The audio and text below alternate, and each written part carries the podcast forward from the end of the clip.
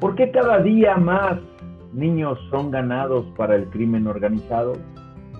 ¿Cuál es el impacto a largo plazo que produce en los niños la violencia dentro de la casa? ¿Qué ocurre?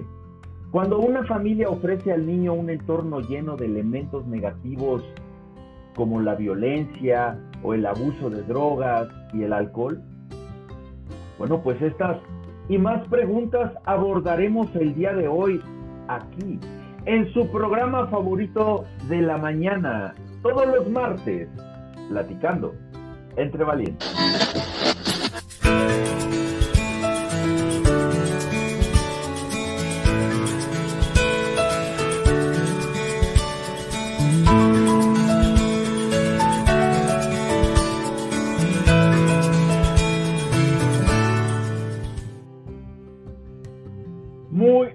Días, tengan todos ustedes y sean bienvenidos a una emisión más de este hermosísimo programa Platicando entre Valientes. El día de hoy quiero mandar saludos a mi querido amigo Javier y su esposita Luz que me salvaron, me salvaron el sábado, fíjense que eh, me llevaron al Costco a recoger el pastel que llevamos el domingo allá a la, a la iglesia. Muchas gracias, Javier. Le agradezco mucho esa distinción que tuvo de haberme trasladado tantos kilómetros y que, bueno, pues pudiéramos ir a recoger ese pastelito. Y bueno, pues también le quiero mandar un afectuoso y caluroso saludo a mi amigo David, este hombre que es gran fan de los acereros de Pittsburgh. Qué bueno, David, que tú no le vas a la América, que tampoco le vas a Dallas. Muchas gracias. Gracias también por tu amistad y por tus finos comentarios. Muchas gracias también a todos aquellos que nos expresaron sus muestras de amor el día de antier, en nuestro aniversario número 4. Salió muy bonito, casa llena, y bueno, pues los esperamos todos los domingos a las 11 de la mañana, empezamos puntuales le digo a, una persona que fue, y a cada inician, le digo, empezamos a las 11, su esposo ya había ido y, le dijo, sí, son como, como relojitos eh, británicos, ¿no? Así, exactamente, somos británicos. Ah, ya iba a hablar como inglés británico, pero no, porque luego dicen que, que, que soy medio sangrón y pues, pues puede ser que sí, pero pues para qué les doy para qué hablar, ¿no? Empezamos a las 11 de la mañana puntuales en el salón principal del Hotel MX Congreso. Contamos con un amplio, amplísimo estacionamiento cortesía de la casa gratis para que deje usted su auto muy seguro. Y también si eh, va usted en transporte público, bueno, pues está ahí la parada del Metrobús. Archivo General de la Nación, estamos ahí enfrente de un parque muy bonito. Eh, los esperamos.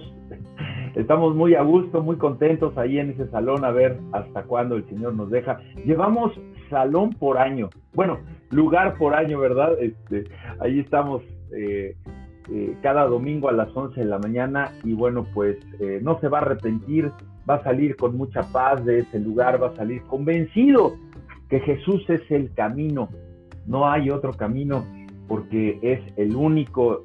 amigos, está todo patas para arriba, está tremendo todo. Ahora que viene la contienda para, para la presidencia y que las elecciones en el mundo, está esto complicadísimo, los intereses que hay de, de gobernar y de tener el poder. Así que el único, único amor genuino, lo único verdadero es Cristo. Así que los esperamos. Y bueno, Esperancita, ya la vi aquí. Gracias, producción. Gracias. Ya iba a saludarla. Gracias, producción. Ya iba con ella. Porque ya sabe usted, mi querida Esperancita, que los primeros saludos, el, primer abrazo que a usted, eh, que le doy a cualquier persona, en cualquier lugar, en cualquier momento, en cualquier aniversario, es para usted. Así que ahí lo tiene, mi querida Esperancita. Eh, y bueno, pues eh, vamos, a, vamos a ver qué tenemos por aquí. ¿A quién está aquí también? Ah, mira, pues también un guerrerote de Platicando entre Valientes, Ángelus un Nacimiento. mucho gusto, mucho gusto. Qué bueno que estás aquí, mi querido amigo.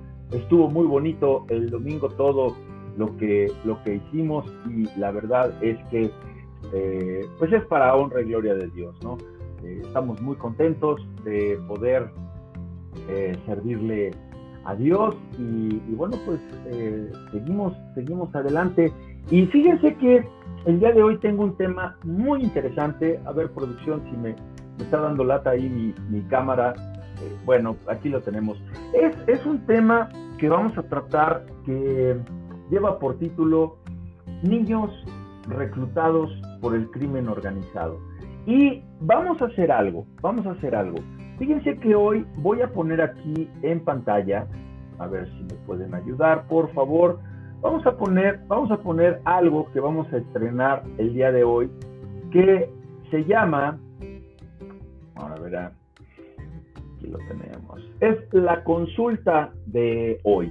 Esta, esta consulta la vamos a estar lanzando cuando tengamos este tipo de programas donde vaya a haber opinión, donde vaya a haber eh, alguna interacción que, pudiera ser edificante para el programa. Y fíjense que es un ejercicio que estamos eh, presentando el día de hoy para que usted aporte su punto de vista, para que usted eh, nos exprese con toda confianza, con toda honestidad, se lo digo, eh, puede usted decir lo que usted desee, eh, si está usted de acuerdo con lo que este servidor está hablando, si no está de acuerdo, eh, qué opina usted sobre el tema que estamos hablando, porque hoy va a ser un tema complicado, va a ser un tema que a todos nos atañe, tenemos hijos, tenemos hijas, tenemos nietos, así que usted puede presentar su, su punto de vista, su comentario, aquí puede usted ponerlo en el chat de este programa. Y el día de hoy, la pregunta, como la tienen ahí en pantalla, es, si sé que mi hijo, hija, ha participado en un delito, ¿tengo el deber de denunciarlo? Sí, no, ¿por qué? Participe y exprese su punto de vista que, le repito, va a ser ampliamente respetado y que sobre todo nos va a enriquecer profundamente, profundamente. Miren, tengo aquí una, unas pantallas que quiero compartir con ustedes. Vamos a ver dónde la tengo. Miren, tengo aquí una señora, bueno, no tengo a la señora, ¿verdad? Porque es como cuando dicen, es cuando les digo allá, es que a la vuelta de la iglesia tenemos un punto de venta de droga. Dicen, ay, ¿qué pasó? No, no, no, no, no, eso es solamente una, una frase. Pero miren ustedes, tengo eh, eh, está este dato donde una madre eh, demandó a TikTok. Esto sucedió en España. Porque resulta que su hija murió por haber hecho un reto que denominan en las redes sociales, el Blackout Challenge. Esto quiere decir que durante el tiempo que más puedas, a manera de que te puedas desmayar, tienes que aguantar la, respiración y bueno, esto cobró mucha importancia en, ciertos grupos de jóvenes y niños. Y en este caso, la niña murió. Eh, dice aquí que pues esta niña tenía 10 años, eh, participó en el reto de Blackout Challenge y resulta que ya no pudo despertar. Tuvo un eh, problema neurológico, así que pues terminó. ¿Y qué le contesta TikTok? Dice que al conocer la denuncia, la red TikTok emitió un comunicado en el que comenta que el Blackout Challenge es anterior a su plataforma y que nunca ha sido una tendencia en la red social. Pero pues la niña lo vio ahí, ¿no? Entonces dice que TikTok cuenta con normas de la comunidad que prohíben y piden que no se difundan contenidos violentos o que inciten al suicidio o autolesionarse.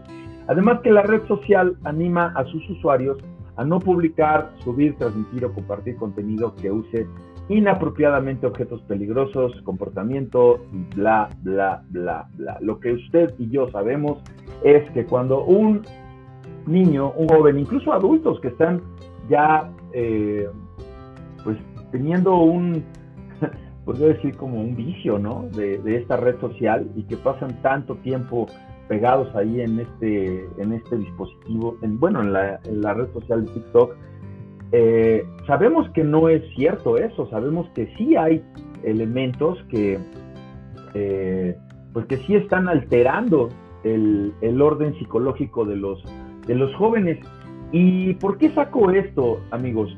Porque la familia es el primer entorno donde un niño va a tener un punto de referencia en el desarrollo que tiene como persona. Pero ¿qué ocurre cuando una familia ofrece al niño un entorno lleno de elementos negativos? Y podríamos tomar este ejemplo del TikTok como un ejemplo negativo porque pues la mamá denuncia a TikTok, ¿no? Y TikTok dice, no, mira, esa, ese challenge fue antes de que nuestra plataforma estuviera y que aquí no fue tendencia, pero son tendencias muchas otras cosas más, ¿no? Yo tengo una sobrinita que platicando en alguna reunión nos confesó a mi esposa y a mí, tiene 10 años, amigos, y nos confesó que se ponen a jugar al antro. Nos confesó que se ponen a jugar a, tomar y que se ponen a jugar a, hacer cuestiones que, que, de verdad son muy vergonzosas, ¿no? Y que yo estoy seguro que si sus papás supieran, supieran a lo que a lo que mi sobrinita juega, híjole, pues leía muy mal a la niña. Y, decidimos mi esposa y yo mejor ni siquiera comentarles a los papás, porque sabemos que como apenas están empezando como a, quererle confiar su vida a Dios, a Cristo, pues van a tomar una, no, no, están maduros y pues incluso hasta, pues, ¿qué hace la gente? Le quitan, los regaña o hasta les pegan. Y después, ¿qué? Se los vuelven a dar, ¿no? Los dispositivos. Entonces decidimos mejor platicar con la niña, decirle que eso no estaba bien, tratamos de orientarla en la medida de lo posible, lo que pudiéramos eh, mi esposa y yo entender. Y bueno, pues ahí está, la niña de 10 años jugando al antro, ¿no? Y jugando a los besos y jugando a cosas que de verdad me da pena, me da pena comentarlo porque no es, no es correcto que una niña haga eso. Entonces, a ver, si la mamá denuncia TikTok, pues ¿qué debía haber hecho la mamá antes, no? Debió haber cuidado a esa niña porque esa es la manera en que vamos perdiendo a nuestros hijos, en que vamos perdiendo a las personas que están dentro, dentro de, de nuestro núcleo familiar. Y más aún cuando hay violencia en la familia, cuando hay abuso en drogas, cuando hay abuso en alcohol. Ahorita ya es bien normal. Yo me acuerdo en nuestros tiempos, no sé si se acuerdan ustedes. A ver, producción, póngame a ver quién está aquí en los, en los comentarios, mira, está Belén y está, está Belén aquí, está Belén. A ver, en nuestros tiempos no se oía, no se oía, se oía por ahí que alguien era, era, consumía marihuana o que a mí yo ahí en la Constitución, en Iztapalapa, había los que le metían, le decían el, el el, chemo y eso, y ven que porque eh, es, son drogadictos, y era muy, era muy este asunto de decir, es que está en las drogas, no, no sonaba tanto, ¿no? Como un padre agarrar y decir así ya abiertamente con sus hijos, no, pues es que me estoy drogando y eso. O sea, era causa como hasta de pena, ¿no? Como que nos avergonzábamos que dijeran, ah, es que es bien borracho, y más a que consumiera droga, ¿no? Entonces, ¿qué pasa? Que ahora hay una apertura y porque, pues no, porque se sepa, dice, no, es que me estoy drogando y me se sigue la gente drogando, pero el niño eso, eso está aprendiendo eso está viendo. Está viviendo en un entorno que está lleno de todas esas circunstancias y que para muchos de los casos de criminalidad y de la delincuencia organizada, muchos, muchos integrantes que hoy día están en los cárteles tienen el origen en ejemplos que vieron en la casa, incluso con amigos o con, con gente que, que, los motivó a que se unieran a esos grupos o esas pandillas, como nos platicaba ya el pastor de Argentina y de Perú. Entonces, nos hablan datos, son datos duros, que un, 40% de las personas que están presas en América Latina, eh, fíjate, en América Latina son hijos de padres que abusaban del alcohol. Un, ¿cuánto dice aquí? Fíjate, 38.8% de las familias, perdón, de los, de, de los que están presos hoy ese, el 38.8% de esos presos, sus padres estuvieron presos anteriormente. Entonces, ¿qué sucede? Que la violencia en la casa y la conducta delictiva que se presenta por algunas personas, hermanos, está impactando a los niños. Entonces, ¿qué vamos a hacer después? Denunciar al gobierno y presentar demandas a diestra y siniestra como lo que hizo esta señora en el TikTok. No, lo que necesitamos es empezar en casa. Ahorita tenemos aquí un par de eh, eh, citas bíblicas que nos pueden ayudar al respecto, porque tenemos que instruir al niño en su camino. Y dice la escritura que cuando sea viejo no se va a apartar de él. A, ver, ¿qué dice aquí? Tenemos, a ver, está Lulú, buenos días. Eh, eh, Adolfo, mira, este, este es un tema que a ver si nos puedes hacer favor de aportar ahí. Eh, vamos a abrir ahorita el pollofono también por si quieren hacer alguna participación por teléfono. Con todo gusto lo podemos hacer. Y aquí está Olga, claro, con nuestro pastor David Casana. Saludos. Y dice Angelus, dice, jugamos a canicas quemados eh, avispón. El avión sí, y nos dejaban salir a jugar a las escondidillas y todo. Pero ¿qué sucedió? Que nosotros, yo me acuerdo, Ángel, eh, yo te los debo confesar, yo les confieso, por eso me sentí muy identificado con esta sobrinita. Bueno, a ver, producción, ¿a dónde veo? ¿Aquí, acá o dónde estoy? Porque ya no sé a dónde me mandó, pero bueno, vamos a ver si es acá y si no, ahorita vemos.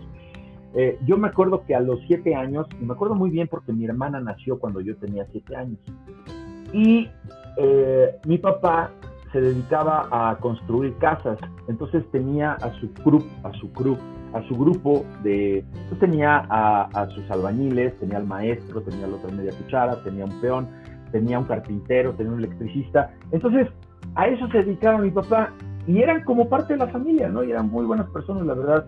Eh, siempre, siempre nos trataron bien y mi papá nos enseñó a, pues, a trabajar y todo, nos llevaba a la obra. Eh, yo jugaba entre la arena, la grava, muchas cosas. Y mm, eh, mi padrino, porque mi, papá se hizo compadre del maestro, que era mi padrino Vicente. ¿Y qué, qué, qué, sucedió con ese padrino Vicente? Que fue mi padrino de primera comunión. Y mi papá, antes de saber que don Alfredo era un personajazo, este, mi padrino era de Amealco, Querétaro. Entonces me mandó a hacer mi primera comunión, pero yo hubiera querido que, hubiera sido normal y todo, pero me mandó a hacerla en una peregrinación. Entonces me mandó caminando desde Amealco, Querétaro, hasta la villa de Guadalupe. Y bueno, pues imagínense, eso fue una cosa impresionante y pues con experiencias que que a la fecha tengo y que no, no puedo decir que me traumé ni nada, sino que aprendí muchas cosas. Pero la pregunta que después me hice ya un poco más de adulto fue, papá, y se lo dije, ¿eh? oye, ¿y por qué no fuiste conmigo? o sea, me mandó y, y, y me mandó la primera vez cuando yo tenía como seis años y me puse bien malo. Me enfermé y me tuvieron que regresar. Pero ya después sí me mandaron y ya la hice un poquito más grandecito, iba yo en sexto, y, me, la aventé a pincel desde Amealco, Querétaro, hasta la villa de Guadalupe. Y luego me volvió a mandar porque uno de mis medios hermanos hizo la comunión y yo ya tenía como 14 o 13 años y me la volví a echar, nada más que ahí sí debo confesar que hice champucita al final porque ya casi llegando acá, entrando a México, la verdad, la verdad, ¿saben qué hice? Agarré el metro. Ah, ya, dije, no, ya estuvo. Así que, pues ya, ya lo, ya, eh, si mi mamá no lo sabía, pues ahora lo sabes. En la tercer peregrinación que me aventó mi jefe, agarré el metro de regreso y dije, ya no quiero saber más de estos santos peregrinos. Entonces, ¿qué sucedió? Que como mi papá tenía a mi padrino Vicente, que era su amigo, eran de allá, y eran muy asiduos al pulque. Entonces, antes de esto de la peregrinación, pues ya era padrino de mis otros medios hermanos. Entonces, yo veía cómo en las obras llegaban y llevaban las, las garrafas, unas garrafas de plástico, así grandes, con el pulque. Entonces se ponían a tomar pulque y alguna vez yo agarré y pues ya sabes que el papá siempre decía, a ver, pruébalo, ¿no? Que lo pruebe mi hijo para que sepa, ¿no? Entonces me dieron y me dio mucho asco, no me gustó el pulque, pero yo lo relacionaba con el agua de horchata, ¿no? Por ser blanca. Pues ¿cuál era mi juego a los siete años? Yo jugaba a emborracharme con pulque en mi casa.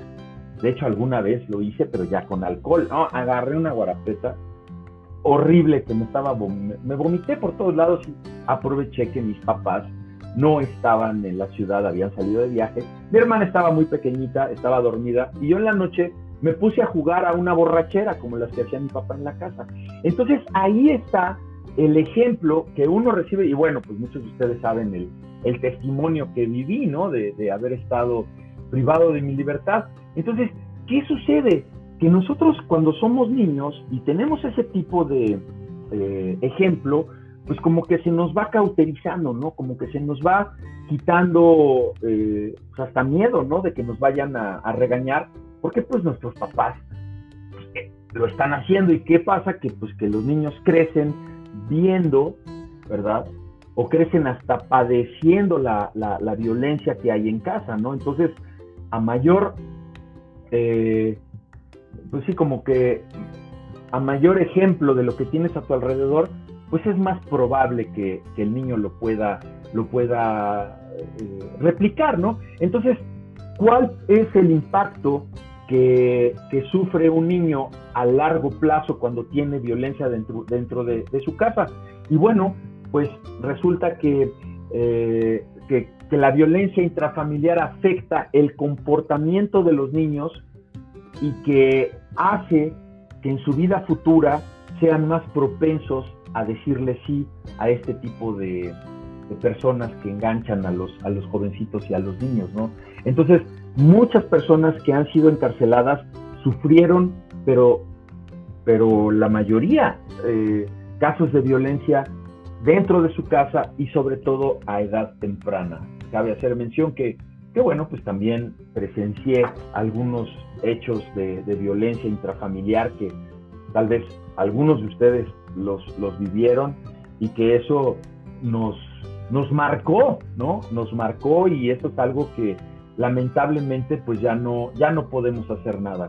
Eh, ¿Qué tenemos que también? Que las víctimas de agresión en la infancia tienen más posibilidades de adquirir armas de fuego. También, ¿qué creen? También nos pasó eso. También me pasó a mí, porque yo me acuerdo que mi papá andaba y se metía en sentido contrario y hacía varias cosas y sacaba una, un, papel enmicado con sellos como originales, ¿no? Que decía que, este, decía es que soy procu, ¿no? Entonces los policías lo dejaban pasar libremente. Entonces yo aprendí que con una credencial podías hacer cosas que no eran correctas y que, y que de alguna manera eh, podías brincarte la autoridad y pues eso, pues él se ufanaba, ¿no? Y decía, ya ves cómo los traigo y eso, cosas así que, que uno como, como niño aprende, ¿no? Entonces, eh, seguramente usted tiene algún, algún ejemplo que ahorita nos quiera compartir. Vamos a ver, producción, ¿me puede abrir el, teléfono? Ya lo vi aquí. Eh, ver quién tenemos aquí. Dice, eh, a ver, está Lulú, dice, es violencia que pasa de generación. Claro, claro. Y ahí quiero tocar un punto muy importante, Lulu, porque hablan de las maldiciones generacionales. Y, precisamente ayer estaba viendo un video, y lo voy a decir como tal, de este hombre, es un pastor colombiano que se llama de apellido Corso. Hermanos, presenta un, un, eh, un ejemplo de las maldiciones generacionales con Éxodo, eh, con Éxodo 20, dice aquí,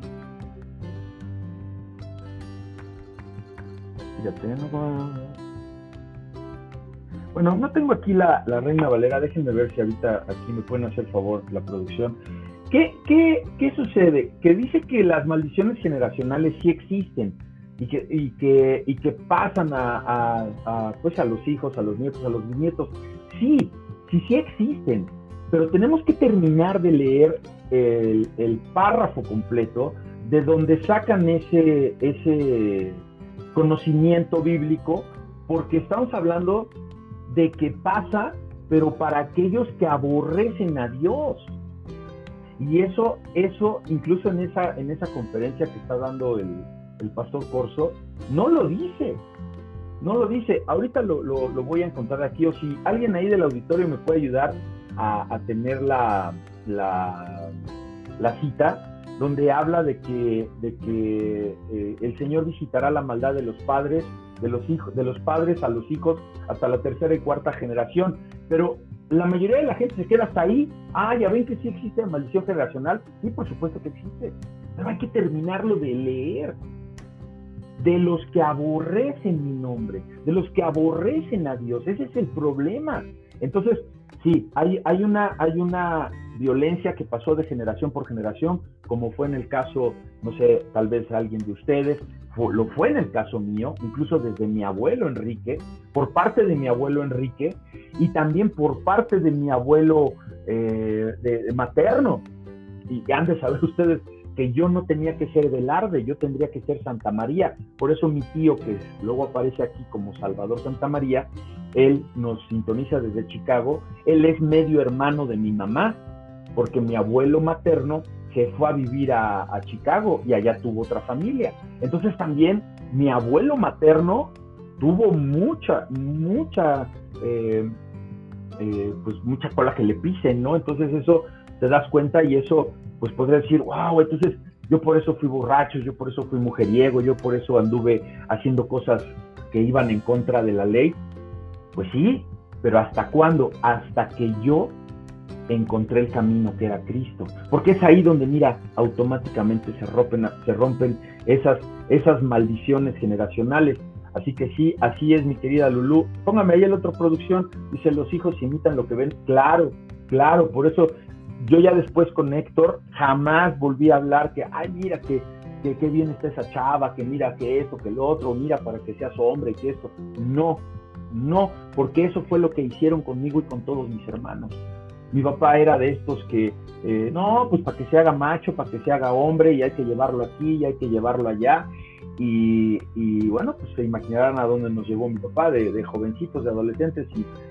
Y, y, alguna vez yo me pregunté, bueno, ¿y mi mamá qué? No, mi mamá no podía hacer nada, ¿no? O sea, mi mamá era víctima, ¿no? Entonces, al final, pues yo, yo perdoné a mi papá y, pues como dicen, ¿qué tengo que perdonarle a, a mi padre, no? Pues me dio la vida y yo lo amé y y pues él estará rindiendo cuentas y, con mi mamá igual, o sea, mi mamá la amo y, pues quién nos enseña a ser padres y el que esté libre de pecado, pues que tire la primera piedra, ¿no? Tenemos aquí, Mari, hermanita, ¿qué cree? Que eh, yo no sé qué pasó, pero eran ocho y media de la mañana, eran ocho y media, así que bueno, pues estamos en línea ahí.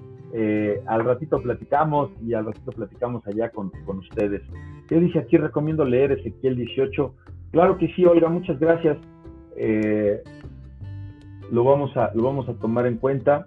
Y que dice aquí también Lulú, pero siempre va a haber uno que marca la diferencia. Sí, afortunadamente llega ese, ese llamado que el Señor nos pone delante de nosotros y que, y que no podemos hacernos a un lado. Como dice que cuando te toca, aunque te quites, ¿no? Y cuando te toca ya la salvación, aunque te quites, y ya después viene el trabajo que uno tiene de continuar en, en, ese camino, ¿no? Ya habiendo recibido la salvación eterna del Señor. ¿Y cómo sabemos que somos salvos? Pues porque damos frutos, ¿no? Los frutos son la señal de que nosotros verdaderamente somos salvos. Tengo por aquí otra, otra, otra pantalla. Déjenme ver qué tengo aquí. Eh, fíjese, esta. Uh, necesario a ver, déjenme ver cuál es. Esta ya pasó, la del TikTok. Ya pasó. Y aquí está. Esta es de parte del, del Senado de la República. Fíjense, fíjense qué dice aquí el Senado. Vamos a ver si es este. No.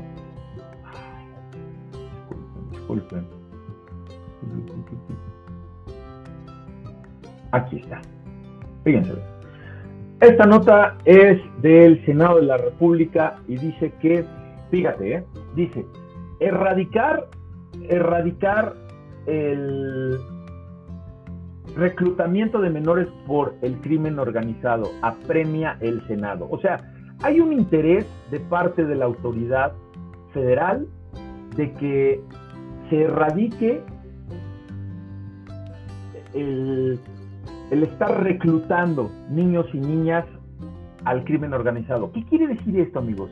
¿Qué quiere decir? Que están conscientes, que están conscientes de que este daño está sucediendo ya eh, de forma mm, masiva. Hay demasiada, hay demasiada, eh,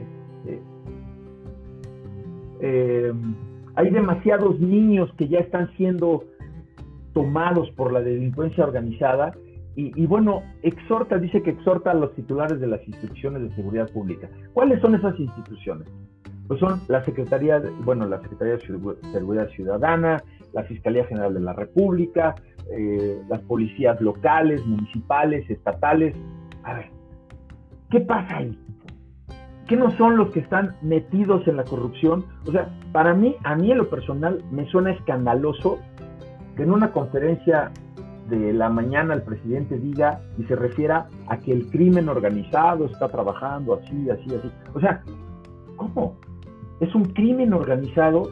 Basta con saber por qué están organizados. Pues están organizados porque no hay alguien que los desorganice. Y un padre y una madre no los va a poder desorganizar, pero ¿sabe qué sí puede el padre y una madre? Un padre y una madre sí puede hacer que su hijo no caiga en esas redes. ¿Por qué? Pues porque los está guiando en el camino correcto. Dice por ahí, tenemos Proverbios 3. Muchas gracias Ángel, muchísimas gracias, te agradezco mucho la cita. Claro que sí, ahorita la, la, la escribimos. Fíjense que dice Proverbios 3:11, Hijo mío, no desprecies la disciplina del Señor, ni te ofendas por sus reprensiones, porque el Señor disciplina a los que ama, como corrige un padre a su hijo querido. Padres, madres, ¿amamos a nuestros hijos? Sí, pues vamos a corregirlos. Vamos a corregirlos cuando es tiempo todavía de, una nalgadita o de una reprensión, de, de llamarles la atención, cuando son niños, porque tú reprendes al niño y ese niño al final ya con una mirada lo controlas como nos controlaban a nosotros. ¿Y cómo lograron eso nuestros padres? Pues con la ley de la chancla. Mi mamá alguna vez encontró que era el matamoscas la mejor, eh, el mejor método porque como ardía y me daba donde fuera. ¿Saben a qué le tenía yo más miedo del matamoscas? No me lo van a creer. porque pues, siempre fui como que robusto y gordito en, en mi niñez, ¿no? Pero a lo que más yo le tenía, a que el matamoscas, mi mamá, me lo fuera a dar en la cara, no porque me doliera la cara, no porque yo sabía que las moscas tenían como sangre y siempre me habían enseñado que las moscas eran sucias porque se, se paraban en la popó. Entonces yo decía, no manches, una mosca la van a matar con el matamoscas y luego me van a dar en la cara, me voy a llenar de suciedad la cara. Por eso más me daba miedo el matamoscas y le corría, pero yo era bien de malora con mi hermana Olimpia, ¿no? Entonces, ¿qué sucede? Que te dice a ti, padre, madre, no desprecies la disciplina del Señor. ¿Y cuál es la disciplina del Señor? Que corrijas a tu hijo, a tu hija. ¿Por qué? Porque los quieres. Y, sobre todo, que no te ofendas, que no te ofendas por sus reprensiones. Y fíjense que para eso me encontré, miren lo que me encontré aquí. Vamos a pasar este acá. A ver, ¿dónde está? ¿Dónde está? ¿Dónde está? ¿Dónde está? ese, ese, ah, no, ese, ese no está en, en, pantalla, pero es un, es un artículo que me encontré también en un periódico que dice que los padres defienden a sus hijos de todo pese a todos. Y bueno, es normal, es normal que uno proteja a los hijos y que quiera ver que siempre estén en una situación correcta, pero ¿qué tanto daño les hace a los hijos cuando nosotros los sobreprotegemos. ¿Pero qué es sobreproteger? Que no dejemos que, otro niño en la escuela le robe sus sacapuntas y que vayamos a hacerla de tos porque le robaron el sacapuntas. Yo creo que sí, ¿no? Porque el niño tiene que saber que el otro niño que le robó sus sacapuntas actuó mal y que robar es malo. Y que además es un muy, muy buen momento para entender lo que es la pérdida, ¿no? Como cuando ay, es que me robó mis canicas o me robó mi esto, me robó el otro. Bueno, ¿y qué va el papá y luego, luego la hace de emoción, ¿no? Y hacen unos mega problemas donde hasta de pleito salen con los otros papás de los niños. ¿Y qué pasa al final? Que todavía se están moqueteando los papás y los otros niños ya están otra vez jugando con los carritos. ¿no? Entonces, tenemos que tener en cuenta que la sobreprotección va a hacer que nuestros hijos crezcan creyendo que todo lo merece. Porque cuando nosotros defendemos a nuestros hijos siempre y a pesar de todo, los estamos sobreprotegiendo, pero además les estamos dando, ¿saben qué les estamos dando? Inmunidad. Es lo que tú le das a tu hijo cuando, cuando tú lo sobreproteges, le das inmunidad ante cualquier cosa, de que puede hacerlo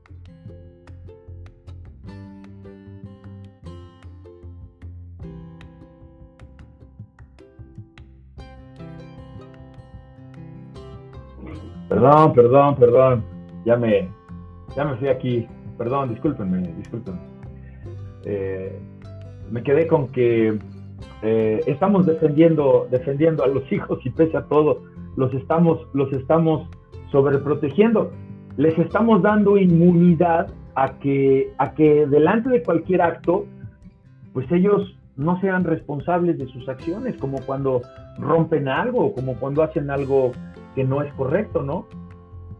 Y les estamos mandando un mensaje completamente negativo que dice, eh, tú no puedes resolverlo. Y para eso está tu papá resolviendo las cosas, ¿no? Entonces, cuando el niño hace algo que no está bien, cuando el niño le pega a otro, cuando le rompe un juguete y no se le corrige, ¿qué sucede con ese niño? Ese niño está aprendiendo que esa conducta es adecuada, que está justificada y que puede volverlo a hacer. Y eso va creciendo, va creciendo. Y conforme va creciendo, eso vienen los grupos, vienen las personas, vienen las, los amiguitos que dicen que eh, cómo le hiciste para ganar esto, o cómo le hiciste para tener más dinero para las maquinitas, o que ya uno que compró la casetilla de cigarros cuando tienen 10, 11 años y ya están induciendo al de 8 años, y el de 8 años dice, no, no, no, todavía no, pero si llega a su casa y lo primero que ve que su mamá hace es prender el cigarro, pues va aprendiendo de esos ejemplos, ¿no? Entonces, nosotros tenemos que estar pendientes y, y, no es como para venir aquí a descubrir el hilo negro, sino para decir, vamos, a, vamos viendo qué estamos haciendo con nuestros hijos. Ya lo que hicimos en el pasado, pues ya no lo podemos corregir. Eh, incluso diciéndoles, porque hay hijos que ya no nos obedecen, que ya no nos hacen caso. Pero sí lo podemos hacer por medio de la oración, porque pues es ahora lo que muchos padres solamente tenemos para poder enmendar el camino de nuestros hijos, pero sobre todo, amigos y hermanos, la, el testimonio. El testimonio tiene que ser súper importante para que podamos nosotros influenciar en nuestros hijos a través de un ejemplo que sea correcto. Dice mi hermanita Olga Casana, los niños y adolescentes son los halcones de los narcotraficantes. El crimen está organizado y las fuerzas policiales desorganizadas. Exactamente, eso es lo que, lo que causa enojo, lo que causa desencanto. Pero ¿qué nos dice el Señor? ¿Qué nos dice el Señor? Que tengamos esperanza, que tengamos esperanza porque esta leve tribulación también ha de pasar. Pero mientras que pasa, ¿qué vamos a hacer? ¿Cómo blindamos a nosotros? ¿Cómo blindamos nosotros a nuestros hijos? Pues lo vamos a hacer exactamente por medio de la oración y también por medio sobre todo del ejemplo. Que el ejemplo, ¿cómo lo vamos a poder dar? Cuando un padre, cuando una madre está arrepentida, ¿no? Arrepentido, arrepentida, arrepentido y y bueno, pues yo me he arrepentido de muchas cosas, seguramente usted también se ha arrepentido de muchas cosas. Y el daño ya fue hecho, porque el daño seguramente eh, afectó a sus hijos, ¿no? Tenemos otro proverbio que dice, es el proverbio 13:24, no corregir al hijo es no quererlo, amarlo es disciplinarlo. Entonces, pues hay que llevar por obra la palabra de Dios y eso es algo que, que tenemos que insistir en eso, no más que nada. Y eso, si, pudiéramos lograr que, que, quede en el corazón de todos los radioescuchas, pues sería, sería maravilloso porque aquel que no se arrepiente, pues podría hacer todas las oraciones de salvación y las oraciones de fe y todo, pero si no hay un genuino arrepentimiento como lo es el haber nacido de nuevo, como dijo, eh, fíjense aquí como le dijo Nicodemo a, Jesús, ¿no? Eh, aquí lo tengo. Dice Jesús le dijo, te aseguro que si una persona no nace de nuevo, no podrá ver el reino de Dios. O sea que tú puedes hacer cualquier oración de fe, tú puedes hacer cualquier cosa, pero si tú sinceramente de corazón no te arrepientes, pues no vas a nacer de nuevo, porque si una persona no nace de nuevo, no va a poder ver el reino de Dios y el arrepentimiento es fundamental, es básico, básico para que haya el arrepentimiento. Estoy, estoy interactuando mucho aquí con esto de los mensajes y esto está muy bonito. Saludos hasta Acapulco. Gracias hermano, eh, allá esta charla de café. Y tenemos aquí los comentarios, tenemos mucha gente. Eh, Noy Romero, mucho gusto en saludarlo, saludarla. Eh, Esperancita, otra vez, porque ya ve que a Esperancita siempre la ando saludando. Luego también Olguita Casana, muchas gracias por su corazoncito. Ya, ya me pusieron cara de... Hmm, hmm, algo no le gustó a Yoyo Posárate. ¿Qué no te gustó, amigo? Márcame, márcame para que me digas qué no te gustó y con mucho gusto podemos exponer porque es muy importante que, que si hay algo que no nos está cuadrando, que si hay algo que tú quieres decir, que lo saques del ronco pecho para que aporte y para que lo tengamos. Así que ya no cuesta la llamada, ya no es el que llama paga. Y también dice aquí Angelito, la Biblia de las Américas, que sois protegidos por mediante la fe, para salvación que está preparada para ser revelada en el último tiempo. Claro que sí, Angelito, y también nos habla Proverbios 29:15 que la vara de la disciplina imparte sabiduría. Entonces un niño que tiene sabiduría, pues va a ser un niño que va, incluso por, por pensamiento ya de él, porque ellos saben lo que es bueno o malo, pero como ven que papá y mamá hacen lo que ellos saben que es malo, pues más van a seguir el ejemplo de lo malo y dice que la disciplina imparte sabiduría, pero el hijo malcriado avergüenza a su madre. Eso tiene otro contexto, tiene un fondo también muy profundo, porque es la verdad, eso sucede, ¿no? Entonces, eh, nada más para cerrar este punto del, de los padres que defienden a sus hijos, eh, pase lo que pase, pues que, que tienes que consecuencias de defender a los hijos de todo pase lo que pase, pues que son eh, situaciones que, que, vuelven a los hijos tiranos, que vuelven a los hijos muy malos, de corazones y de sentimientos muy malos, de, que empiezas con la broma, aquella broma, ¿no? Que, que la verdad a mí me parece peligrosísima y cuando yo estaba en la Procuraduría me tocó ver algunos casos, porque fue como algo como que hicieron varios niños en esa escuela, de ponerles tachuelas a los asientos a las niñas cuando se sentaban, ¿no? Entonces les ocasionaron lesiones, a una incluso la tachuela le, tocó el hueso, se sentó la niña, entonces se sentó y le tocó el hueso del, del coxis. Entonces mm, lo dejó pasar, la niña no le dijo a la mamá, pero ¿qué pasó? Que se le infectó el hueso. Imagínense, una infección de hueso es peligrosísima. Entonces, pues ahí ya tienes a los papás eh, yendo y la niña supo quién había dicho y ya fueron a denunciar los papás y denunciaron al niño este y luego ya vienen los papás y bueno, en este caso resultó siendo que fueron padres eh, tranquilos, padres que no presentaron violencia y que se hicieron cargo de, de las lesiones y pagaron el tratamiento de la recuperación de la niña. Pero, ¿qué no se pudo haber evitado eso? Y muchas veces sabemos personas como en el caso de este servidor que de niño éramos tremendos, yo era tremendo, era una ladilla. Pero, pero yo creo que sí había un límite, ¿no? Que, que mi mamá siempre nos puso, porque mi mamá nos daba, pero hasta por debajo de la lengua. Entonces ahora, ¿qué sucede? Que hay leyes que están siendo permisivas y que ahora un niño, yo conozco de casos de jovencitos de 13, 14 años que más o menos, y por medio de las redes sociales, conocen sus derechos que ya están denunciando a los padres. Y ahora tienes un padre o una madre con ese hijo que ya creció, que tiene 18 o 20 años, que mira, ya no les quieren decir mi alma. ¿Qué sucede? Ya los perdieron. ¿Cómo los podemos ganar? Por medio de la oración. Pero esa oración va a llegar, amigos, si nosotros la elevamos sabiendo que el Señor va a escuchar pero va a escuchar a un corazón contrito, va a escuchar a un corazón arrepentido, va a escuchar a un corazón que va a decir, Señor, perdóname porque hice lo que hice con mi hijo. Y eso tenemos que reconocerlo delante del Señor y eso es nacer de nuevo. Llámenos, por favor, ahí está la, consulta del día de hoy. ¿Qué opina usted? ¿Qué opinas tú, hermano, hermana? Si tu hijo o tu hija eh, eh, sabes que participó en algún delito, ¿Será que tienes el deber de denunciarlo? Sí, no, ¿por qué? Yoyopo, te estoy esperando.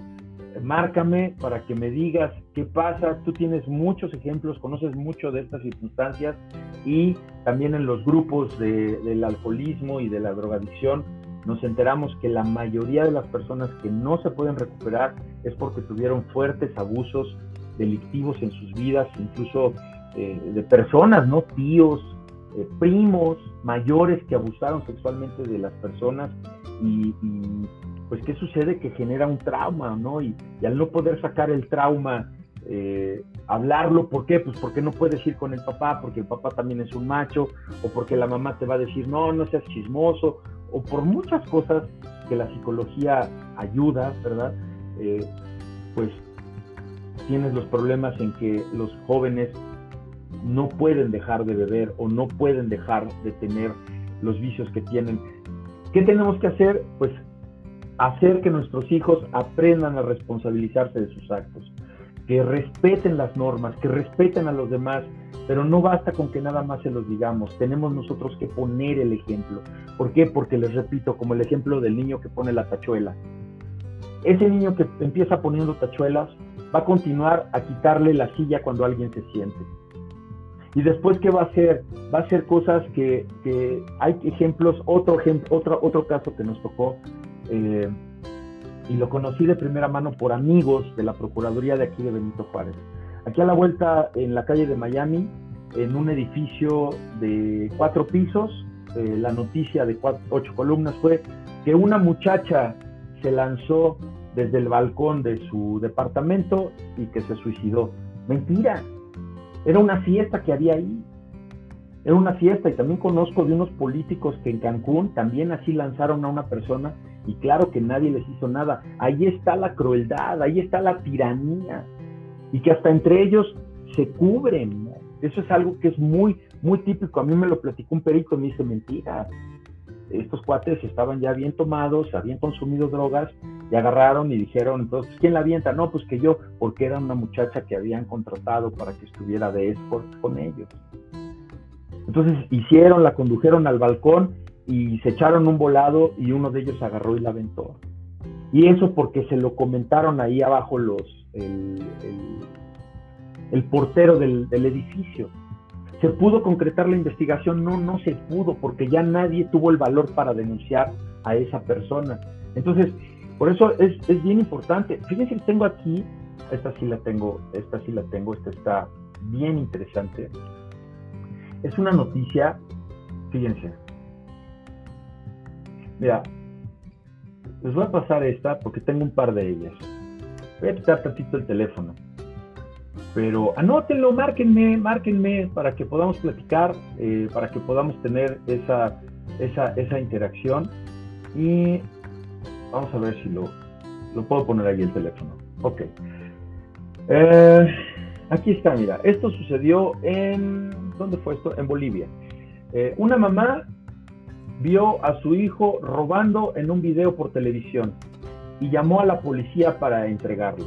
Ahí lo tienes. Es una madre que pues no sabemos si era cristiana, no sabemos si era creyente, pero lo que sí sabemos es que ese delito de su hijo la avergonzó y, dice que por muy difícil aceptar que uno de sus hijos ha tomado el camino de la delincuencia, todavía más complicado es entregarlo. Y eso también lo dijo un juez federal al estar eh, dando una, una entrevista en, algún medio y dijo el juez es el juez José Fernando de Castro, esto sucedió en España, y le preguntan, su señoría, ¿ha de, ha de, ha de ser tremendo, hablando de la violencia intrafamiliar, cuando una madre, ah, miren, tenemos aquí al pollófono, pollófono, permítame tantito, déjame terminar esta, esta idea y ahorita le tomo su llamada enseguida.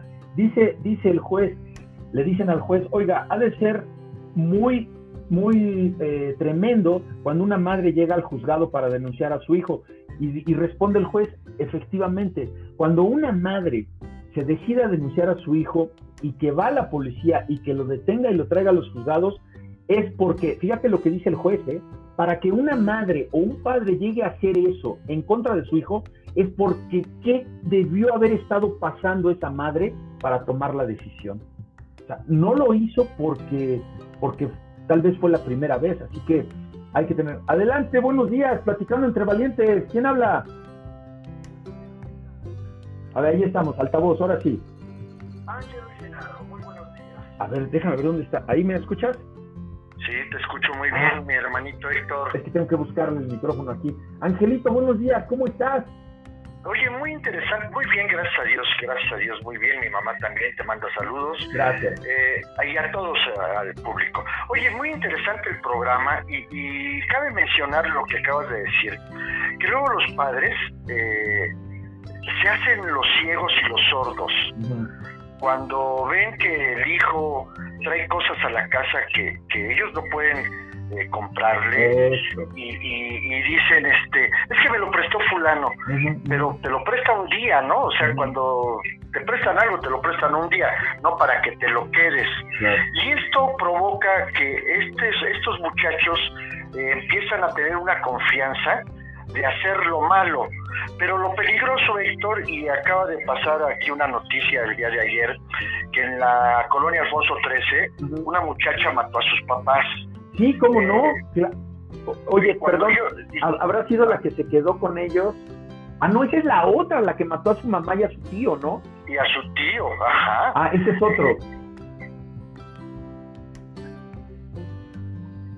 O sea, ¿este es otro asunto? Sí, o sea, eh, no, ese es el que mató a su, a su mamá y a su tío, pero eh, como esos asuntos ha habido muchos, o sea, el, niño que le quitó la cara a su mamá para que no la reconociera ni la tiró, eh, la, la muchacha que mató a sus hermanos y a su mamá, pero ¿por qué? Porque los papás se hacen los ciegos y los sordos. el muchacho que le falta droga y apuñaló a su mamá que tenía un restaurancito porque no le dio 100 pesos. O sea, es muy importante y muy interesante este programa, pero es un consejo para los padres que, no nos podemos eh, hacer de la vista gorda. Tenemos que, como esta señora de Bolivia, denunciar o bien enfrentar a tu hijo y ayudarlo. Sí, Ángel. Oye, ¿y te puedo preguntar la, eh, eh, la consulta de hoy entonces? a ver si tú sabes que tu hijo o tu hija ha cometido un delito, ¿lo denuncias? Sí, no y por qué? Eh, mira, eh, eh, como padre muchas veces enfrentar estos este dilema de denunciarlo, conoces las consecuencias del caso. Claro. Pero yo creo que, que lo más grave es hacerte que no que, que hacerte que no lo sabes o que no lo viste.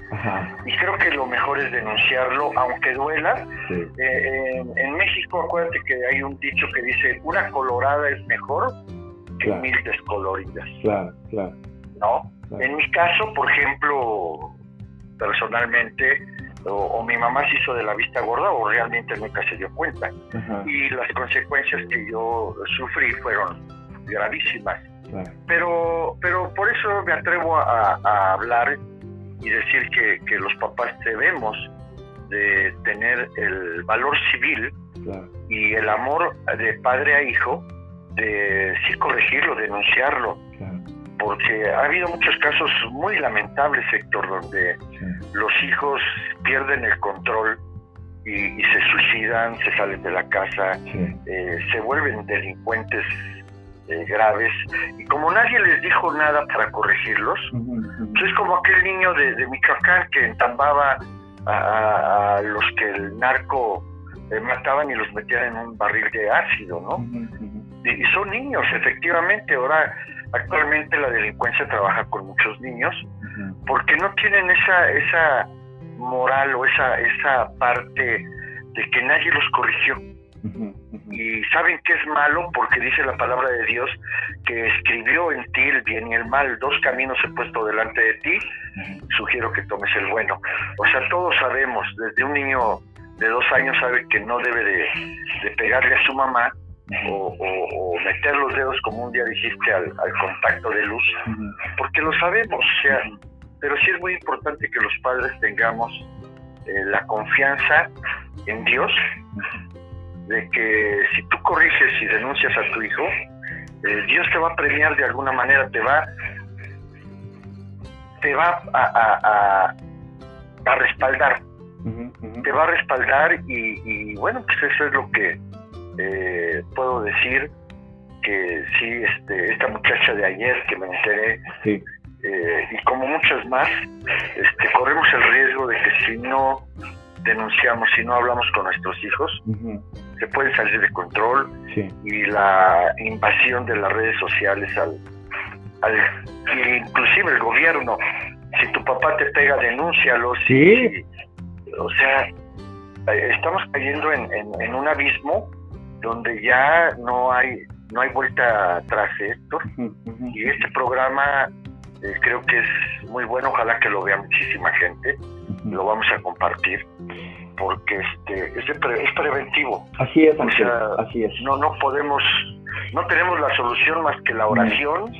Como lo dijimos, la oración tiene poder y la oración y la fe en que lo que hacemos funciona. Eh, esa es la parte que, que nosotros como evangélicos podemos decir, Señor, en tus manos estamos y pongo a mis hijos en tus manos. Claro, claro. Sí, porque esta muchachita que mató a su mamá y a su tío, eh, seguramente no fue el primer indicio que tuvo de matarla, sino que anteriormente, de hecho, los vecinos decían que había mucha violencia intrafamiliar en esa casa, ¿no? Vete a saber si el tío abusó de ella o si ella ya eh, consumía droga o, tantas hipótesis que pudiéramos lanzar, pero lo que sí fue un hecho es que la muchachita echó a perder el resto de su vida, hermano. Más de 50 años le van a dar por ese homicidio. Claro, claro. ¿No? Y, el hecho es de que si fue droga, fue alcohol, o simplemente las redes sociales, como la niña de 10 años que mencionaste al principio. Sí, sí. ¿Qué fue? No lo sabemos. Lo que sí sabemos es que las consecuencias, si no aprendemos a tener comunicación con nuestros hijos, a hablar con ellos, eh, y bien lo dijiste, ya nuestros hijos a lo mejor no nos hacen caso, a mí ya es difícil, pero padres jóvenes, padres eh, que inician comunicación, la falta de comunicación ha provocado que el mundo esté de cabeza. Así es. Muchas gracias por tu participación, Ángel. Te agradezco mucho y eh, decías que, eh, bueno, pues hay algo, ¿no? Que, los motiva y que no sabemos luego qué es. Y, ciertamente, humanamente, no sabemos qué es, pero sí sabemos que espiritualmente es Satanás. Y Satanás está como un león rugiente queriendo devorar a todos nuestros hijos, a todos nuestros nietos y sobre todo esto que la niña eh, que mató a su mamá y a su tío y que todo lo que ha sucedido con todas las personas que han cometido delitos. Oye, ¿sí supieron aquel que, que se puso a robar y que robó a su mamá? ¿No te acuerdas de esa? ¿Apenas? Apenas salió. Eh, eh, salió a robar, creo que fue allá por Chimalhuacán o Ecatepec, no sé dónde. Se fue a robar y resulta que estaba robando a su mamá se metió a su casa. No, no, en la calle, hermano, en la calle. Ay, Dios. En la calle, en la calle fue y, se, echó a correr y, pues imagínate, ¿no? Ahora, ¿qué es lo peor que sucede con esas personas? Es la salvación. Mira, por ejemplo, esta niña, ahí adentro en, en la prisión y donde la lleven y que la sentencien, puede ser que conozca al Señor, puede ser que lo conozca. Y su alma será salva porque el Señor perdona. Pero ¿qué pasó ya con el ejemplo que dio? Satanás ya lo logró. Satanás ya dejó ese, ese embarramiento de sangre en la humanidad para decir, ya ven, esta es la salida fácil, ¿no? Claro, claro. Pues muchísimas gracias, Angelito. Como siempre, te agradezco tu participación y tus aportes y gracias por, por ser valiente y contestar esta, esta consulta de hoy. Te lo agradezco y que Dios te bendiga. Un abrazo para todos. Gracias, gracias. Bueno, pues ahí está el pollofono. El pollofono hoy está muy activo. Eh, ya está libre por si nos quiere marcar. Eh, dice Lulú que a veces los padres son quienes alquilan a los hijos. Completamente de acuerdo, mi querida Lulucas. Y permítanme, fíjense, ahí les va lo que dice eh, el, primer libro de Samuel. Los hijos de Eli eran hombres impíos, eran malos, eran, como dice aquí el, documento que teníamos, eran tiranos, eran los hijos. Es más, Elí era descendiente de Aarón, del hermano de Moisés, traían un linaje impresionante y dice que desconocían a Dios y las obligaciones del sacerdocio. Por ejemplo, cuando alguien estaba ofreciendo un sacrificio, ellos enviaban a, un siervo, a un, a un, criado de ellos, y, el, siervo veía que eh, eh, los, los, que llegaban a ofrendar los sacrificios metían en el caldero la olla el animal o la grosura, imagínate la grosura, una buena costillita, una buena pierna, o sea, todo eso era para Dios, era el holocausto que ellos presentaban a Dios. ¿Y qué mandaban estos malvados hijos de Elí? Mandaban al siervo para que metiera un, gancho, dice que, dice que mandaban un tenedor grande de tres dientes, y todo lo que sacaba le pertenecía a los hijos de Elí. Robaban de la ofrenda que le daban a Dios. Espérate, porque viene lo que dice aquí esta Lulú, y dice, de esa manera trataban a todos los israelitas que iban a Silo a adorar. Fíjate, a veces el siervo llegaba aún antes del rito de la quema de la grosura sobre el altar y tenían que entregarle la carne a él. O sea, no, ¿sabes qué? Esto es para los juniors. Oye, pero es que es mi ofrenda. No, esto me lo vas a dar para acá y como quieras, o si no, te mandamos a pedrear. Entonces le estaban robando a Dios y le decían, dame la hora o te la saco por la fuerza. Así que el pecado de estos dos jóvenes era muy grave delante de los ojos de Dios, porque trataban con menosprecio las ofrendas que el pueblo hacía. Y Elí, aquí viene el papá, aquí viene el punto de que el padre, la madre, solapa a los hijos. Ya vi por ahí también el comentario de Esperancita. Mira, aquí para que lo vayan, lo vayan leyendo. Y dice, Elí ya estaba muy anciano, pero se daba cuenta de lo que ocurría a su alrededor. Ahí lo tiene. Sabía, por ejemplo, que sus hijos estaban seduciendo. Eh, esto dice esta versión. ¿Sabes qué dice? ¿Sabes qué estaban haciendo? Estaban abusando sexualmente, se estaban acostando con las jóvenes que ayudaban a la entrada del santuario, a la entrada de la tienda. Y el papá lo sabía. ¿Sabes qué les dijo? Dice, he estado oyendo quejas terribles contra ustedes, pequeñitos. Eso pequeñito es mío. Dijo Elías a sus hijos, es algo horroroso hacer que el pueblo de Dios peque. No, hijos míos. El pecado ordinario recibe un fuerte castigo, pero cuánto más los pecados que ustedes cometen contra el Señor. Sin embargo, dice la Biblia, ellos no quisieron escuchar al Padre. O sea, tenemos a Elí aquí jalándose los pelos. No hagan caer a la gente. No ven que ustedes eh, eh, son siervos no ven que ustedes son sacerdotes y que ese pecado ofende de sobremanera a Dios y que ese pecado va a caer contra ustedes. Ya no lo hagan, hijos. Pero no los quitó. Y, espérenme, ¿qué debía haber hecho Elí? Fíjense lo que debía haber hecho estamos hablando del tiempo del Antiguo Testamento. ¿Qué debía haber hecho Elí? Y Elí fue permisivo. Deuteronomio 21, 18 dice, si un hombre tiene un hijo soberbio, incluso soberbio, ¿eh? Un hijo que te truene los hijos, que te haga así, que te truene la boca. Le iba a decir otra palabrota, perdón. Pero dice, si tú tienes un hijo soberbio y rebelde que que te diga no, ¿y por qué? ¿Y por qué yo? ¿Y qué me importa? Y hazlo tú, y si quieres, yo no te pedí venir al mundo. En el Antiguo Testamento, fíjate lo que le pasaba a tus querubines, ¿eh? Lo que tú podías hacer, papá, mamá. O sea que ahora denunciarlo le sale barato. Fíjense, si un hombre tiene un hijo soberbio y rebelde que no obedece a su padre ni a su madre, aun cuando ellos lo hayan castigado, el padre y la madre lo llevarán delante de los ancianos de la ciudad y declararán, este hijo mío es soberbio y rebelde y no obedece. Fíjate nada más también, es glotón y borracho.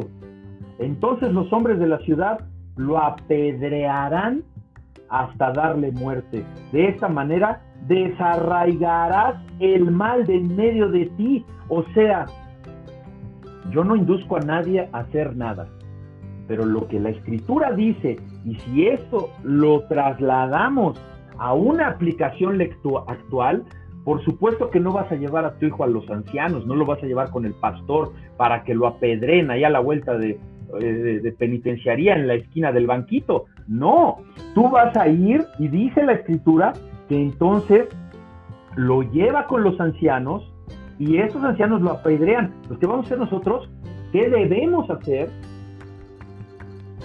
Tenemos que denunciar.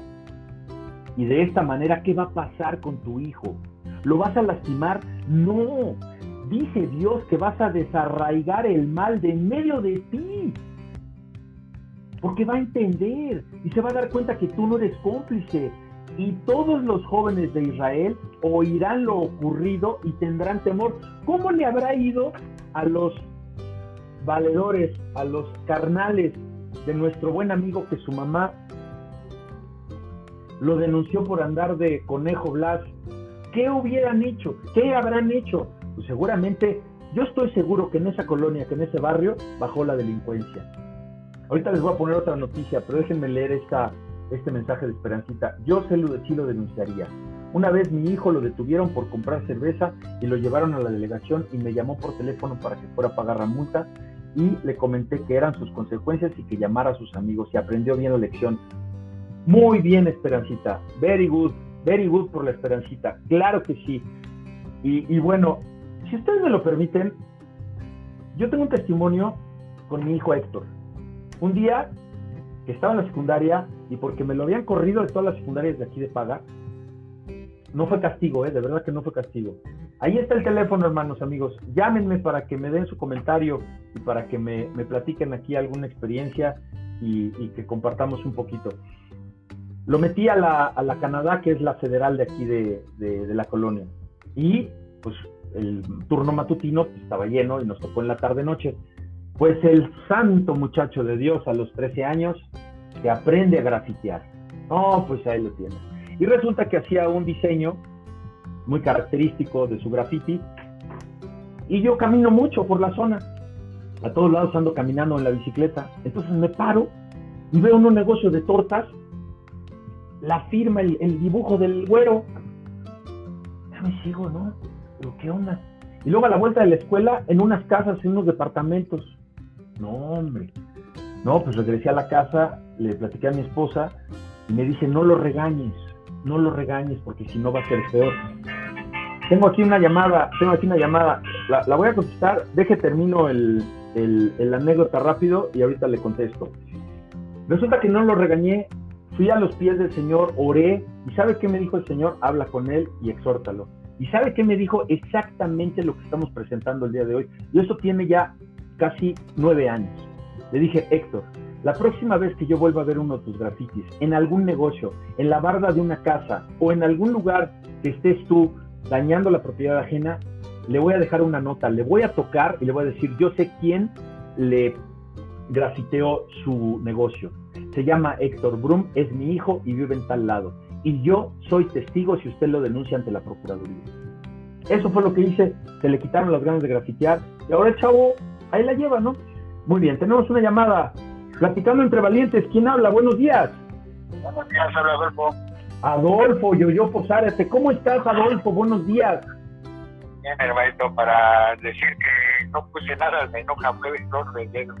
No me digas, no te hubieras enojado, hubiera, hubiéramos metido aquí este el, ah. la sal y pimienta.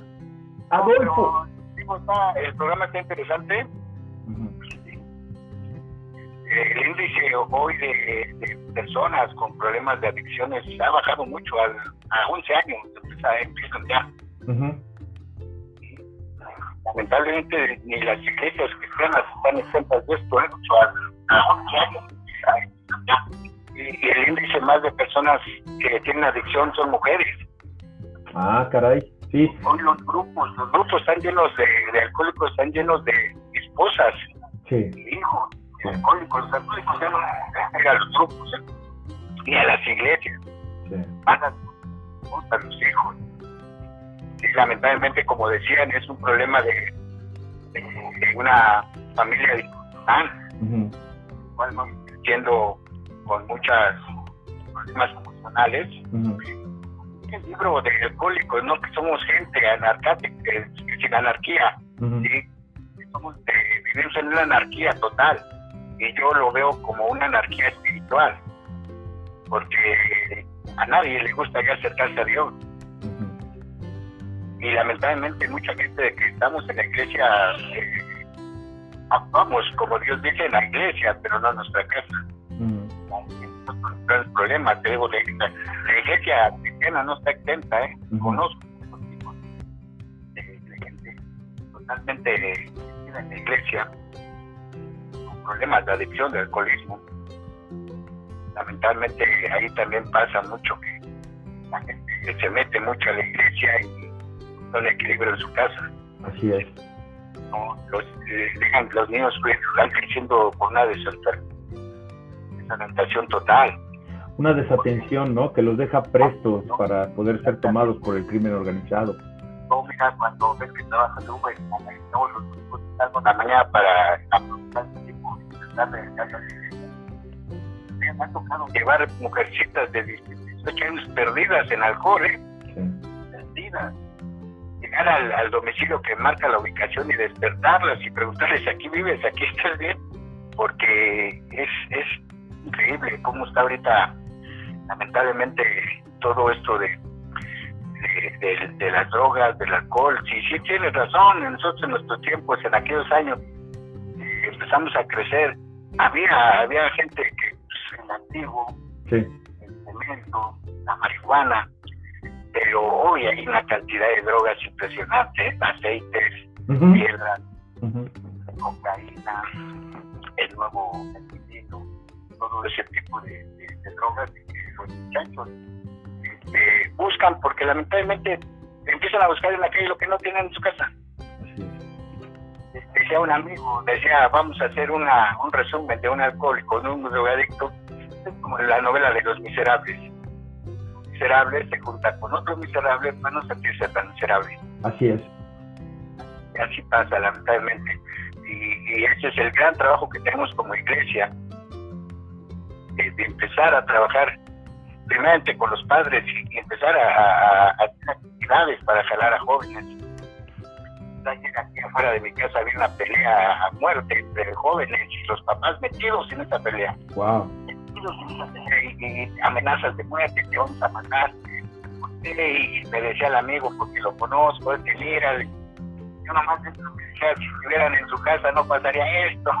Si estuvieran esta, eh, haciendo otra cosa, pues si andas en la fiesta, agrediendo, que, que, me ves y todo, pues es lo que ocurre.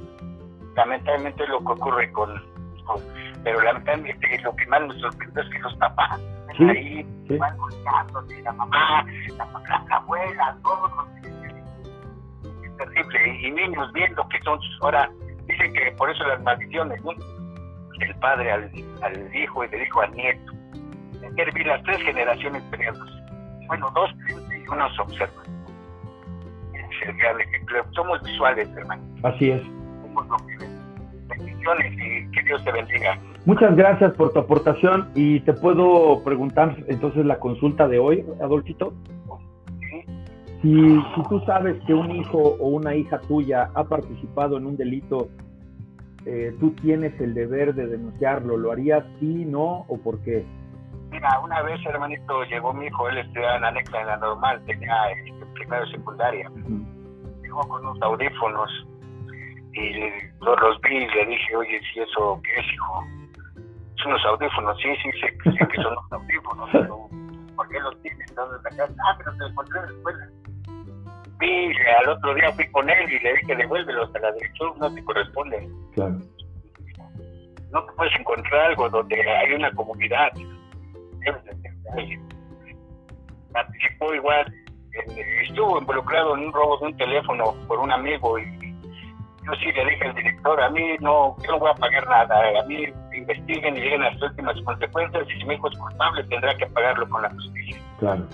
¿Cuánta gente, manito, cuánta gente, padre, luego alejados de Dios, gastan y consiguen dinero para, tú no sabes, para atacar a sus hijos del y todavía les preguntan, dice, no, es que mi hijo no fue. Sí.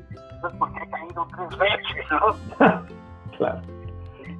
En los grupos es mucho de eso, los grupos de la mujer, por, por los, pues que mi hijo está en examen, pero es bueno, sí, sabemos que es bueno, pero está, En el grupo yo, yo he trabajado con gente que le he dicho, Dios, por lo que acabas de decir, lo representa perdonado, pero tienes una deuda con la sociedad. Sí. Así es, así es. Pagar es que entregado para vivir mal que, han conocido a Dios en ese, en ese retiro y que ha dicho, bueno, yo, es que dice, decía un amigo, decía, es que yo nomás soy una sirena y me echo a correr. Entonces decía, la, la, deuda con la sociedad ya la, ya la, la sigues debiendo.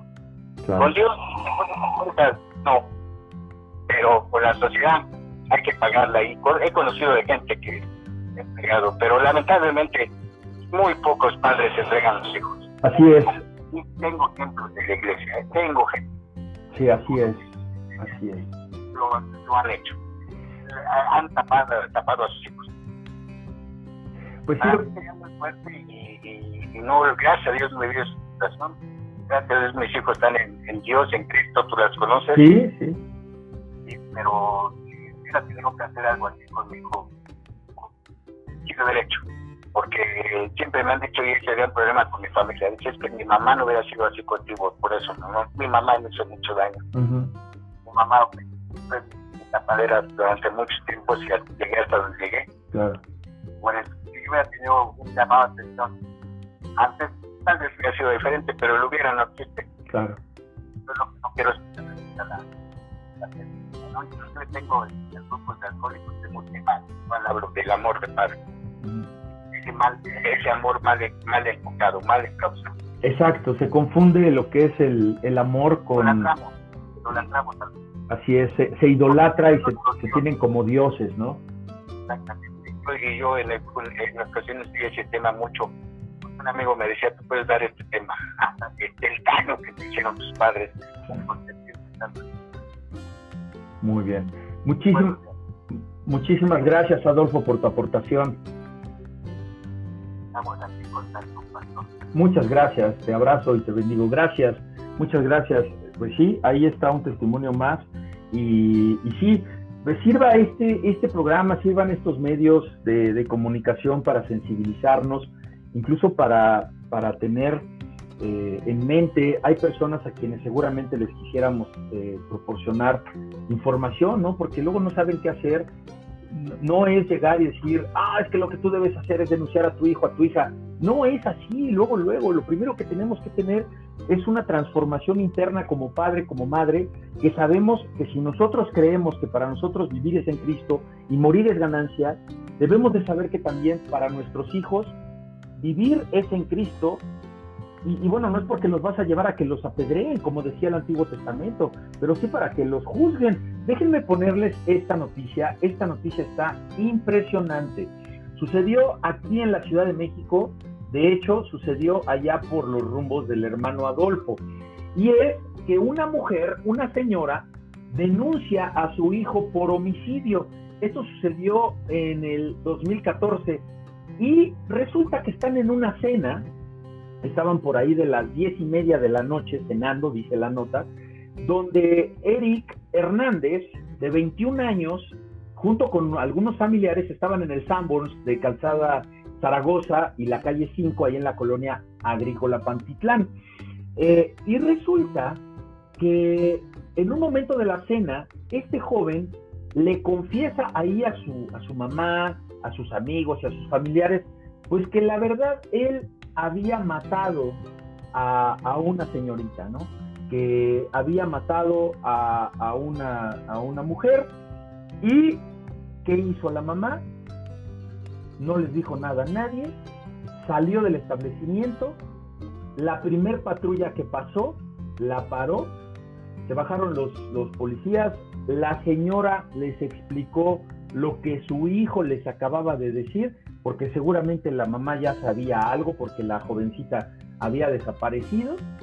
Dicen los policías que se esperaron a que saliera este amigo de el y fue en ese momento que lo aseguraron y lo llevaron ante el Ministerio Público y, y, bueno, pues no le quedó otra más que confesar que había asesinado a su novia, quien era identificada como Tania y que tenía 16 años de edad. La había matado hacía ya un año. Este muchacho fue consignado al reclusorio y bueno, pues tuvo su proceso judicial y esta madre ha presentado a su hijo delante de la autoridad. Esta madre presentó, como decía, decía el Antiguo Testamento, a su hijo a que rindiera cuentas con la autoridad. Madre, usted salvó a su hijo, usted recibió bendición. ¿Por qué? Porque es más importante salvar el alma de su hijo que salvarle 10, 15, 20 años de prisión. Esos, como quiera, van a terminar, pero para su hijo morir va a ser ganancia. Así que que sirva esto como, como una, pues una llamadita, ¿no? Una llamadita que, que pues nosotros tengamos y, fíjense que aquí para ir ya resumiendo y cerrando, eh, tenemos que las series, las series de televisión, las películas, todas estas, estos programas, las narconovelas, ¿no? ¿Cuánta narconovela?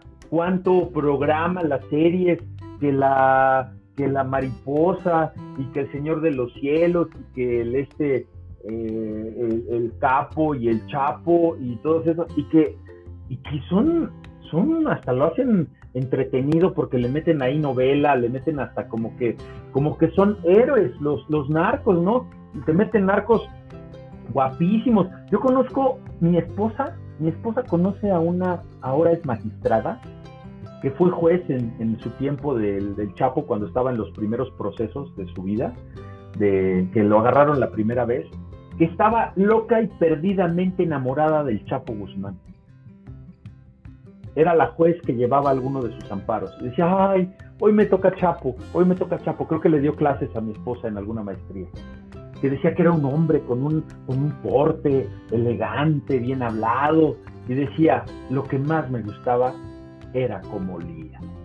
Imagínate nada más. Si llegaba con sus camisas de seda y con sus cortes, su bigote, no había un pelo que le saliera del bigote.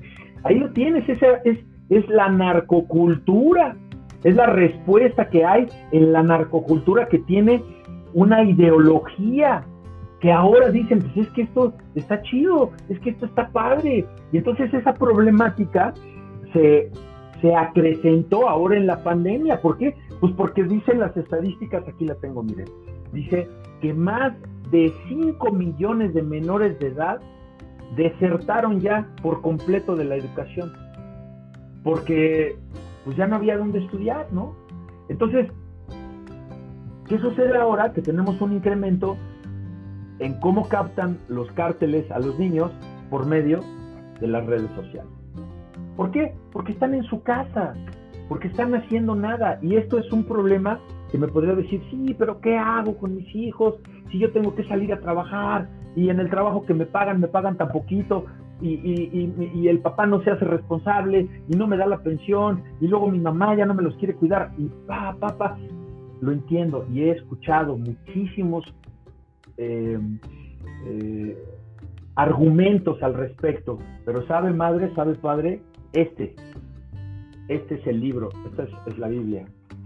La palabra de Dios es la que le va a dar paz y que todas esas capas de, circunstancias que están sobre su vida, el Señor se las va a ir quitando, se las va a ir quitando, porque lo que quiere es que usted nazca de nuevo. Porque al final esas criaturas que usted trajo al mundo, no las trajo sola. Y no quiero decir que le ayudó su esposo, no. El Señor ya las tenía pensadas desde antes de la fundación del mundo y esas criaturas tienen promesa en sí. Esas criaturas también son criaturas de Dios y está, están en espera de encontrar el camino que usted está por conocer o que ya conoció. Así que entréguelos al Señor. Los hijos son prestados, los hijos no son suyos. Como dice ahorita Adolfo, encumbran a los hijos, los idolatran. No, a los hijos hay que amarlos, y hay que corregirlos, porque instruye al niño en el camino y de viejo no se apartará. Eh, en relación a que los padres son cómplices y que no denuncias, si tú decides no denunciar a tu hijo porque lo sobreestimas, porque lo amas, déjenme decirles que esa es una conducta que está tipificada por el Código Penal que rige en este país. Ahora, hay particularidades, ¿no? Y dicen, no, pero es que si hay un vínculo sanguíneo, no estás obligado a denunciar. Sí, es cierto, no estás obligado, pero el Código Penal dice que son autores o partícipes del delito, fracción primera, artículo 13 del Código Penal Federal, los que acuerden o preparen su realización. Fracción segunda, los que lo realicen por sí. Los que lo realicen conjuntamente. Y los que dolosamente presten ayuda o auxilien a otro para su comisión. Y fracción séptima, los que con posterioridad a su ejecución auxilien al delincuente en cumplimiento de una promesa que le hicieron al delincuente. Eso que, llega el hijo con los eh, audífonos nuevos y tú no tienes una claridad de dónde vienen y no confrontas a tu hijo, la ley dice que está siendo copartícipe. Ese delito también es tuyo. Así que no te va a salvar la oración de fe, te vas a condenar por la sangre de tus hijos, como le sucedió al sacerdote Lee, que tuvo una muerte horrible, que los hijos fueron matados y que, y que cuando le dan la noticia de que Ofni y Fines murieron, en ese momento ahí viene otro asunto, que el papá eh, se puso muy malo, eh, se, gritó grandemente porque con la muerte de ellos se llevaron el arca del pacto y como estaba tan gordo, el hombre se, se, cayó para atrás y se desnucó y ahí quedó muerto. Otro ejemplo rápido se los comento que tenemos en la Biblia es el de Sansón. Él no tenía por qué ir a casarse con una mujer eh, eh, a donde fue, eh, ahorita les digo dónde fue, aquí está Sansón, a Timat, Timnat. Él no tenía por qué ir a, ir a Timnat, él era judío de la tribu de Dan, se enamora de esta jovencita y le dice a su papá y a su mamá, me gustó una muchachona de estas características de Timnat, le dice el papá a la mamá, no puedes tú, pero él se empecinó y dijo, ella es a la que quiero, tómenla para mí. ¿Y saben qué hicieron los papás? Fueron y arreglaron el matrimonio con esta joven. Y luego de ahí comió miel del, del, león que había matado, otro pecado, le dio de comer a los papás, o sea, embarró a los papás y los papás no sabían, pero lo que el papá debió haber hecho era no haber ido a tomarle la esposa a Sansón. Pongámosle más freno a los hijos, tengamos más atención con ellos y yo les agradezco infinitamente su participación. Muchísimas gracias por toda la interacción que hemos tenido el día de hoy. Que Dios les bendiga. Nos vemos, nos vemos la semana que entra en otro episodio más de este programa que eh, si no fuera por ustedes no tendría razón de ser y por eso lo hacemos en vivo para que tengamos esa interacción con las llamadas. Pollo Esponja, yo creo que ya la semana que entra llega el primo gringo de Pollo Esponja. Los abrazo, los saludo, los bendigo. Que pasen una excelente mañana, un excelente martes. Que tengan pues una, una buena reflexión con todo esto que estamos tratando. Y bueno, pues, como diría el extinto cabeza de zanahoria. Adiós, amigos, y tómense su chocolate. Siempre sonríe y la fuerza estará contigo. Come frutas y frutas.